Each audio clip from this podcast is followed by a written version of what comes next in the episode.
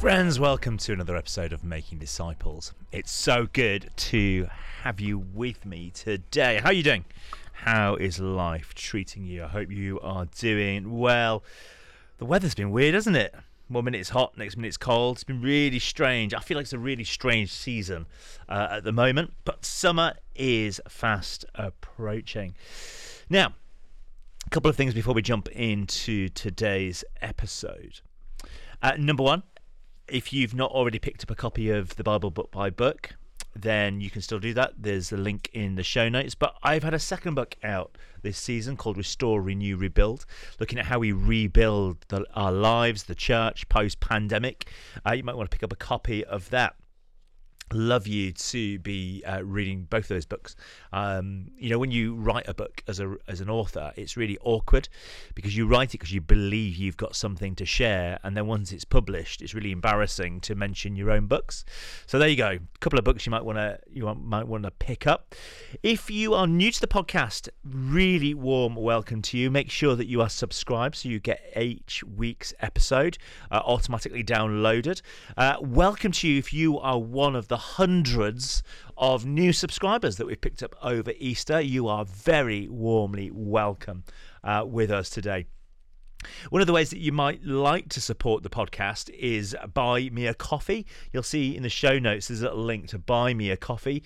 I often sit preparing on a Monday morning, writing the following week's podcast episode. I do so with a cup of coffee, sat in my local coffee shop. And I sit there just preparing for the next week's podcast. You can sponsor that cup of coffee that I drink in preparation. So if you want to do that, you could simply click on the link, buy me a coffee, and you can do very much that. You buy me a coffee, and then I can drink that happily and think of you while I'm preparing the next episode. Now, friends, today I am going to do a little series called What If We Knew What God Knows About Us. Now, a number of years ago, I had a book published called What If We Knew What God Knows About Us, and that book has kind of resurfaced recently. A number of podcast listeners have picked up copies of that book. They found that book and are now reading it, What If We Knew What God Knows About Us. And it's kind of made me go back to my original preaching notes. So that book came off a preaching series that I had done, called What If We Knew What God Knows About Us. And it had gone so well, it made me write a book.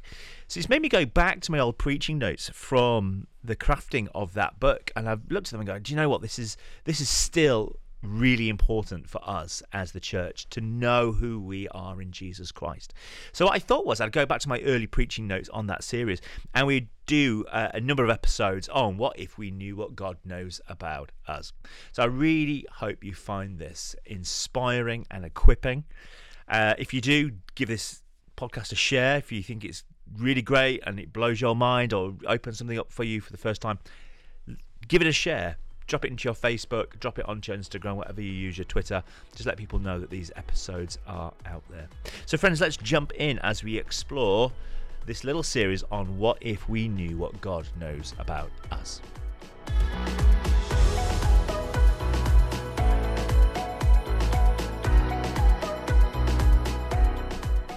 So what if we knew what God knows about us? What a title. What if we knew what God knows about us? It seems to me that most of us make decisions in our lives out of what we think we know about ourselves. Those decisions that we make and the way that we live our lives flows out of how you see yourself. And depending on how you see yourself may change the decisions that you make. If you think very highly of yourself, then you may make decisions that are beyond really what is reality. If you think really low of yourself, you may make decisions playing into the I don't deserve this, I'm not worthy of this, I can't do this.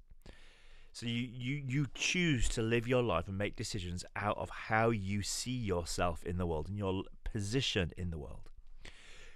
That's called the earthly perspective. Okay, imagine that as your earthly perspective.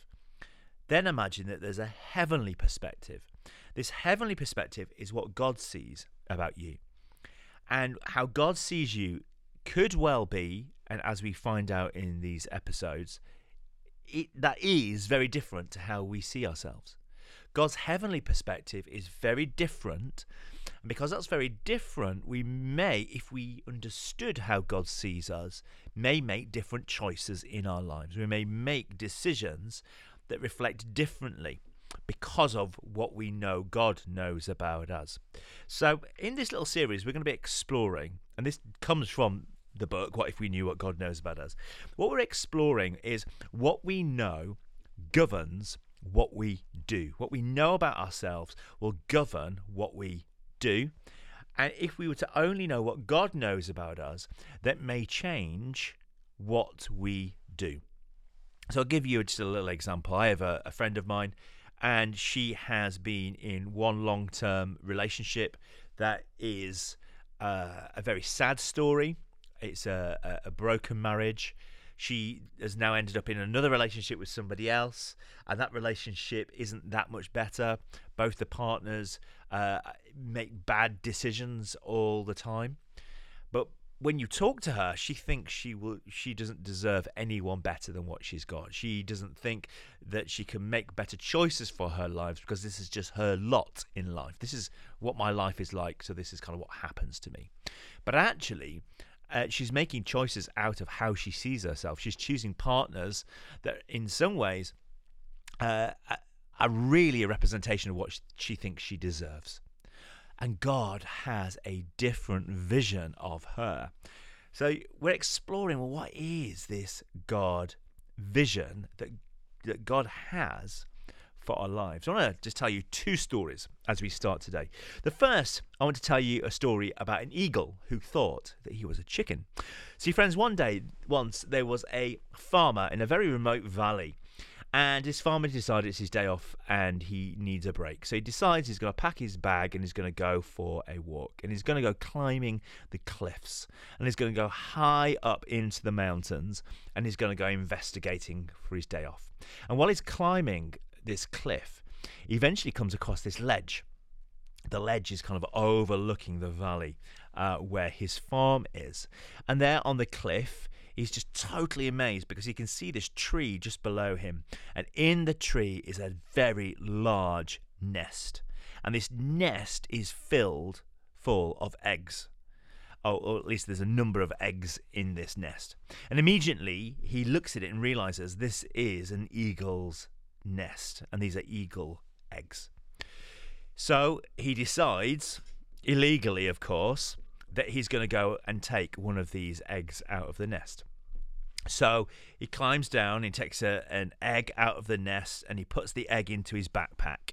It's getting quite late in the day, so he decides he's not going to go any higher, but he's going to make his way home. So the farmer ends up making his way down from the mountain with the eagle's egg in his rucksack. And when he gets home, he's a chicken farmer. It's one of the things that he breeds is chickens.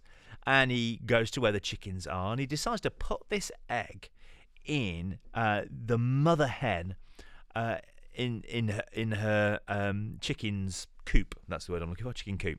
So he goes and puts the egg with the mother hen in the chicken coop, and the mother hen sits on this egg, and she sits on top of this magnificently large egg compared to all the others, and she's so proud of this egg that she sat on. A number of weeks go by, and eventually out of this egg emerges as a fine, healthy baby eagle. So this little eagle starts being brought up by his mum, who was a chicken. And this little eagle is brought up with other brothers and sister chickens, and spends his day going around the chicken coop with all his brothers and sisters. And he gets raised as this little chicken. But of course, out of all the chickens, he's the most majestic of all of these birds. But as far as he's concerned, he's a chicken. So the eagle grew up with these brothers and sisters as chicks and learned to do all the things that chickens do. So he clucks and he clacks and he scratches in the dirt, eats the worms, flaps his wings furiously, and he flies around just a few feet off the ground, you know, every few feet kind of crashing back into the ground like a chicken would do. And this eagle believed absolutely that he was a chicken. One day, much later in life, the eagle, who thought he was a chicken, appeared to look up into the sky, and right above his head, soaring majestically and effortlessly, was another bird. And this bird, with a single beat of its wings, was so powerful that he would just fly with such ease. And the eagle looks up and sees the bird in the sky, and he knows automatically this beautiful, powerful bird in the sky was an eagle. And he's there looking at the bird, and another chicken comes over and says, yes, the eagle. That's the king of the birds. It's the bird of the air, not like us. We're chickens. We're chickens of the earth. And with that, the eagle and his little brothers and sisters continue to peck in the dirt as chickens. So it was, friends, that the eagle lived and eventually died a chicken, because that bird believed in itself that it was a chicken. I want to tell you another story. I want to tell you the story of Maria Chapman, who now lives in Bradford. You can Google this lady. It's quite an incredible story. She was born and grew up in the South American village, right on the edge of the jungle. And one day she's playing in the garden, and a group of men come, and they put a sack on her head and kidnap her and take her into the South American jungle. Never really understood why this happened, but she goes into the Colombian jungle. And eventually, she's crying, bag over her head. And eventually, there's an incident. She can't see it because she's got the bag on her head, but there's an incident. And the vehicle stops. There's a lot of shouting. There's gunfire. Eventually, the girl is removed from the back of the Jeep and dumped on the floor. And there's more of a ruckus. And then eventually, both of the vehicles drive off. So the girl is left with her hands tied behind her back, with a sack over her head, and she sat underneath as a tree, sobbing and screaming for her life. Eventually, she's able to shake the sack off her head, and she sits there, and there is absolutely nobody around. She doesn't have a clue where she is. At this point, she's about 5 years old. And this little girl sits there, and she just looks over, and she sees this group of short Cappadocian monkeys. And the group of monkeys come over, and they start scratching at her. They start playing with her, tugging her hair, and they kind of pulling her about. Eventually, she gets her hands free, so she's able to fight them off a little bit. But the monkeys essentially get bored with her, so they kind of trot away. Now, the little girl sits there. She has nowhere to go. She's got no adult around. There doesn't seem to be any human being in any sight. So she ends up going off with the monkeys. And for a period of what we think is somewhere between 5 or 6 or 7 years, this young girl lives with this group of Cappadocia monkeys. She grows up in a tree. She learns how to pick the nits off other monkeys' bodies and eat them. She eats the fruit and the vegetables of what the monkeys would find. And she grows up making all of the noises and sounds that the other monkeys made. She even learnt to walk and swing like a monkey. So for 5 years, she lives and grows up with this group of Cappadocian monkeys. Now, one day, she's out in the jungle, and she's going through looking for food. And she comes across something that she's never, ever seen before. And on the floor is a little broken piece of mirror. And when she looks in the mirror, she sees his face looking back at her. And she looks at the face and realises the face looking back at her looks nothing like the other monkeys. She's never seen anything like this. She doesn't have a clue at what this is looking back at her, but she knows that she's not like the monkeys. She's sat in her tree, and she's got this piece of mirror, and she's recognising that she looks nothing like any of the other monkeys that are around. So she starts to question her identity. Eventually, one day, she hears noise, and a group of hunters come through the jungle, and as she looks down at these hunters, she realizes that the hunters look like her. She looks like them. So whatever they are, she's like them. The hunters spot her and eventually get her down from the tree. Now, her story isn't one that ends there. She ends up being sold into sex trade. Eventually, she's set free from that, and so she has this quite traumatic story. But what's really interesting in this story is, until the point she saw the mirror, she believed with all of her heart that she was a monkey, like the monkeys that were around her. The jungle had formed her to think of herself as a monkey. So our environments can shape and form us, can't they? The family that we get brought up in, the region of a particular country that we get brought up in. You know, if you're northern or southern, that can shape the culture around you. Our cultures shape and form us to think about ourselves in a particular way. And here you have the eagle who thought he was a chicken, and the girl that she thinks that she's a monkey. What we believe about ourselves will determine what we do with ourselves. So if we think we're a chicken, then we're not going to fly like the eagle, even though that's actually how we are designed to be. You know, that beautiful story of the eagle and the chick. The eagle could have flown, but it stays on the ground like a chicken because that's all the eagle thinks he is. A girl who actually was designed to be a human being but actually sees herself as a monkey. What we think about ourselves will determine what we do with ourselves. And the danger is that we can make bad decisions on information that is just not true about ourselves. The evil one, the devil, essentially loves to trick us to think so little of ourselves that we don't value ourselves or see any good that could possibly come of ourselves.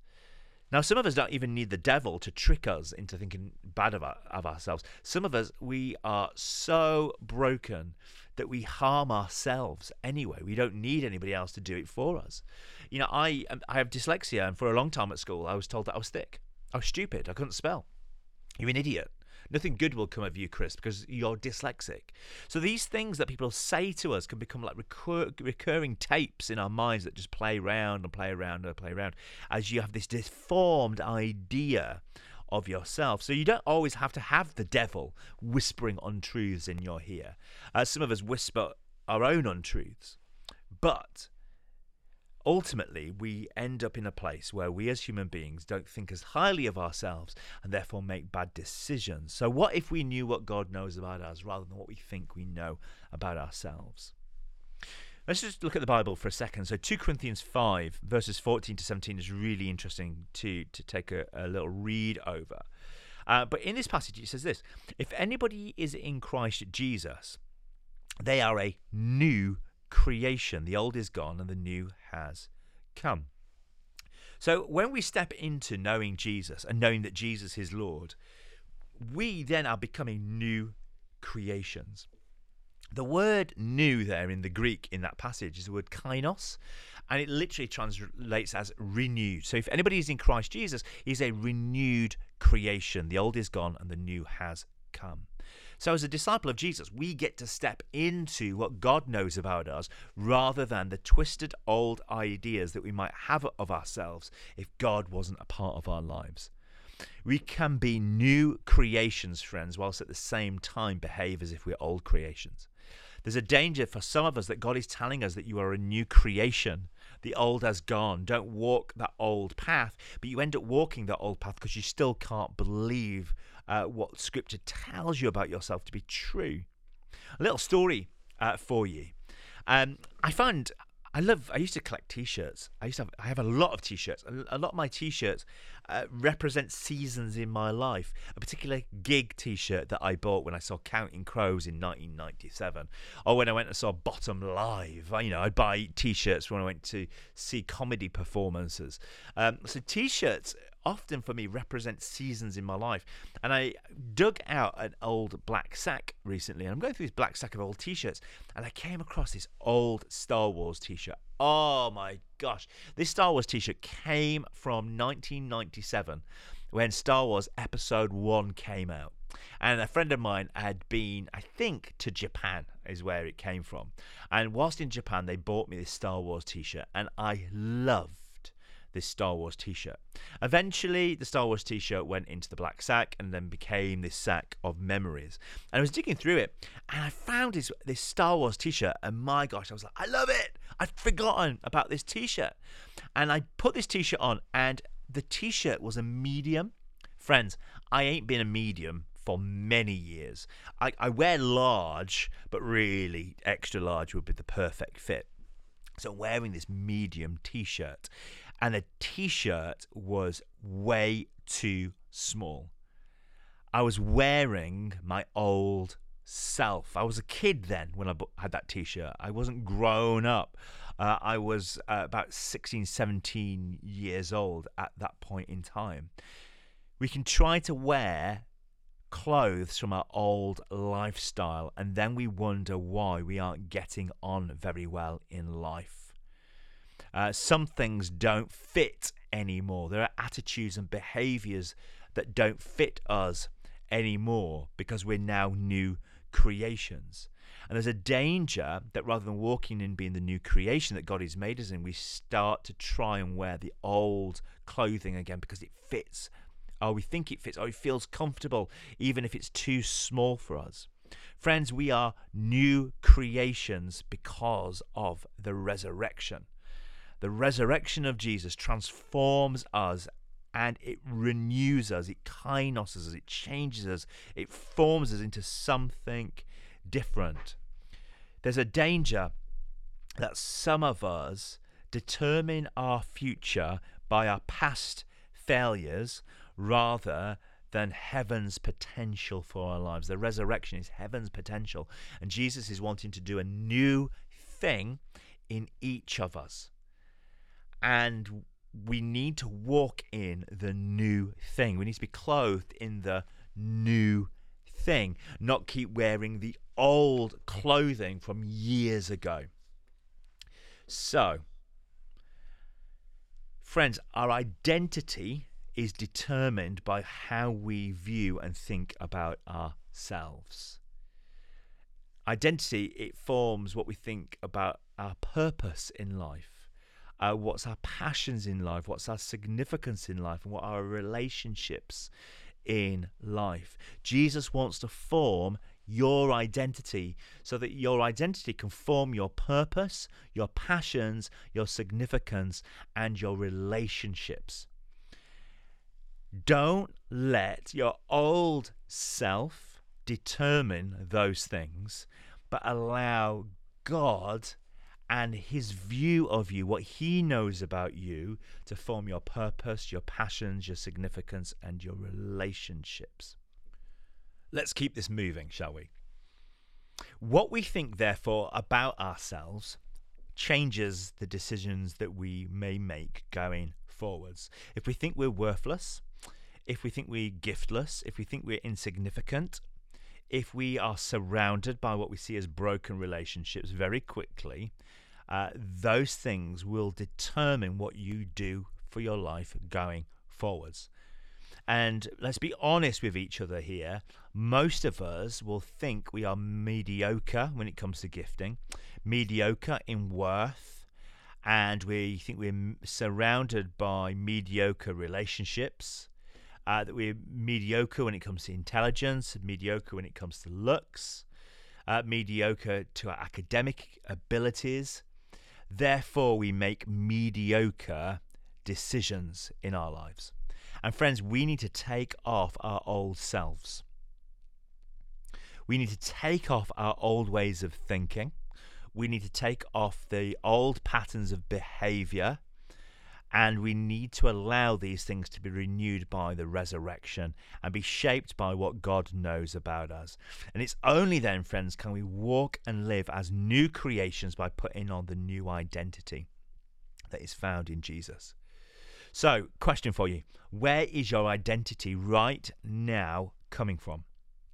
Who is it that forms your identity? Who is it that has shaped how you see yourselves? What is the source of how you perceive yourself to be? What is the source of what you perceive to be your identity?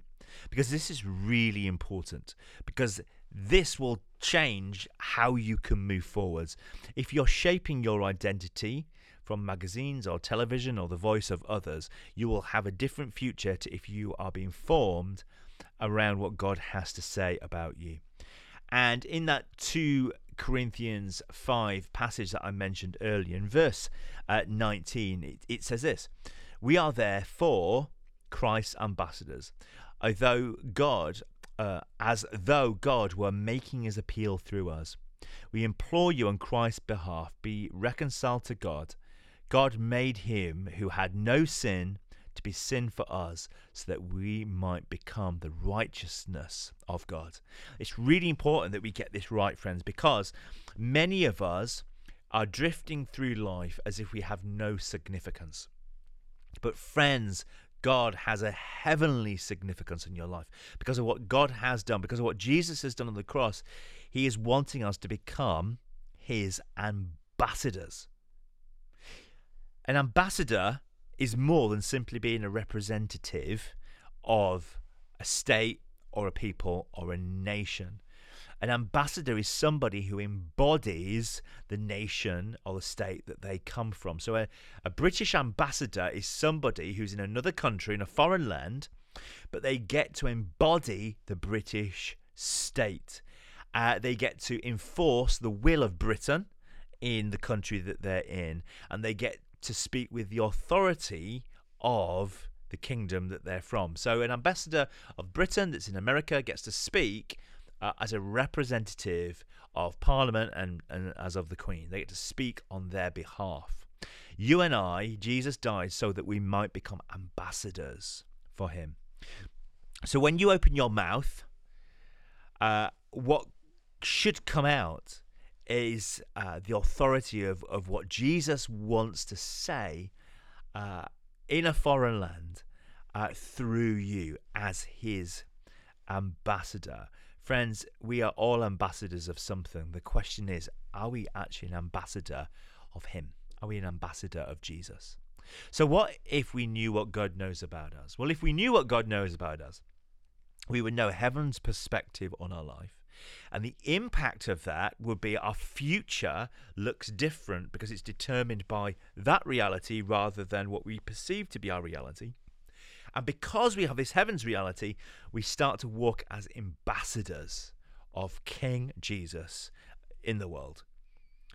So the question that we need to ask ourselves as I come down to land is this: are we willing to see ourselves as the King sees us from the heavenly perspective? Are we going to keep wearing the old, out-of-date garments that make no sense for us anymore? Or are we going to put on some new garments and walk in all that God has for us? So friends, what is it the Lord has for you? What is it that God knows about you? Well, he knows a whole load of things to be true. And over the coming weeks, we're going to express and explore what some of those things are. But what if we knew what God knows about us? It may change your future. It may change the decisions you have in relationships. It may change your decision on where you live. It may change what job you're in or what you do for your future career. It may change who you invest your time in, people that you might want to spend time with. So what heaven knows about you may change the landscape around you as you see the world around you differently in light of what he knows about you. Friends, I'm going to leave it there for right now. We're going to keep exploring this over the coming weeks. But let me just pray for us. Heavenly Father, you know things about us that we don't know about ourselves. Reveal to us what you know to be true. In Jesus' name. Amen. Friends, I hope you find that inspiring for your life. Until next time, grace and peace, and have a great week.